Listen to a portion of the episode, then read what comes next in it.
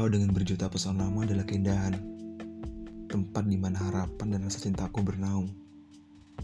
Kau dengan semua keambiganmu adalah kesalahan, tempat di mana tujuan yang tidak semestinya aku tempuh. Percayalah, kau adalah keindahan dan kesalahan, keterlanjuran yang membuat hidup ini terasa memiris pada akhirnya. Lalu, apalagi yang tersisa dari keheningan keadaan yang kita miliki.